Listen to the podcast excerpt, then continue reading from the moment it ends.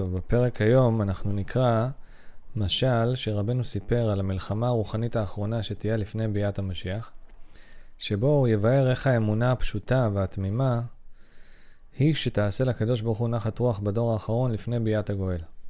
סיפר רבנו ז"ל משל ממלך שהלך לצוד חיות ונסע לבוש כאיש פשוט, כדי שיהיה נקל להצחוק.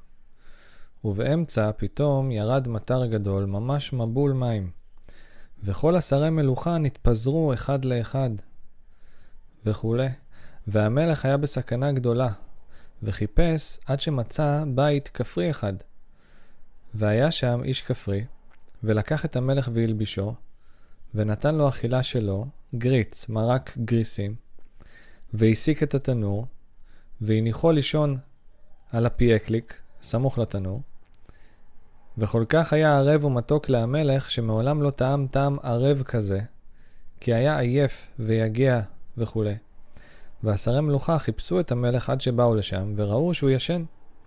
ורצו שיחזור המלך לביתו עמהם, ואמר להם, כיוון שאתם לא הצלתם אותי, וכל אחד נתפזר להציל את עצמו, וזה הציל אותי, הכפרי הכוונה, ופה טעמתי טעם מתוק כזה, על כן, הוא יביא אותי בעגלה שלו ובאלו המלבושים, והוא יושיב אותי על כיסא המלוכה.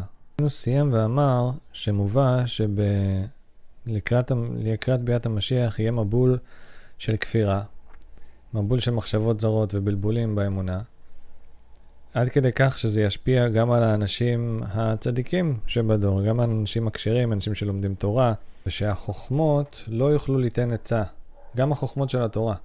שהכוונה היא שגם אנשים שלומדים תורה ויודעים הרבה תורה, זה לא יעזור לעמוד כנגד כל הבלבולים והכפירות שיהיו בדור האחרון. העצה שכן תעזור, זה העצה שבה מחזיקים פשוטי ישראל, שאומרים תהילים בתמימות ופשיטות, אמ, ומתבודדים ומדברים עם השם. על כן, מסיים רבנו שכשיבוא משיח, הם ייתנו את הכתר מלוכה בראשו. אוקיי, אז בואו נראה מה הנמשל כאן. למרות שרבנו כבר נגע קצת בנמשל, אבל ננסה להיכנס קצת יותר לפירוט. המלך במעשה זה הקדוש ברוך הוא. ורבנו מסביר שהמבול שקורה כשהמלך הולך לצוד, זה מבול של כפירה ובלבולים באמונה. והשרי מלוכה שליוו את המלך עד המבול, הם אנשים צדיקים וטובים, כמו שרבנו מסביר שמבול הכפירה והבלבולים באמונה יפגע בלבבות של אנשים כשרים כלשון רבנו. אז המלך ננטש ונשאר לבד, ואיפה הוא מוצא בית חם שיארח אותו?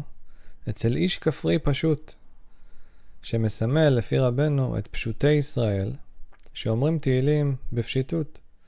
הלכה למעשה, מה שהמשל הזה בא ללמד, הוא שכנגד כל הכוחות השליליים שיש בעולם, שנועדו להרחיק אותנו מהיהדות שלנו וממסורת ישראל, העצה היא לשמוע על הצדיק שמגלה לנו שהדרך להחזיק מעמד בכל הניסיונות הקשים של הדור שלנו, היא הדרך של תפילה והתבודדות, הקשר האישי והשיחה האישית היומיומית עם השם יתברך, ואמירת תהילים בתמימות ופשטות בלי שום חוכמות, אפילו שאנחנו לא מבינים את הסגולה של הדרך הזאת ואיך היא פועלת, ואנחנו רק מאמינים בפשטות לדברי הצדיק שאמר שזאת הדרך, בלי שום חוכמות והתחכמויות.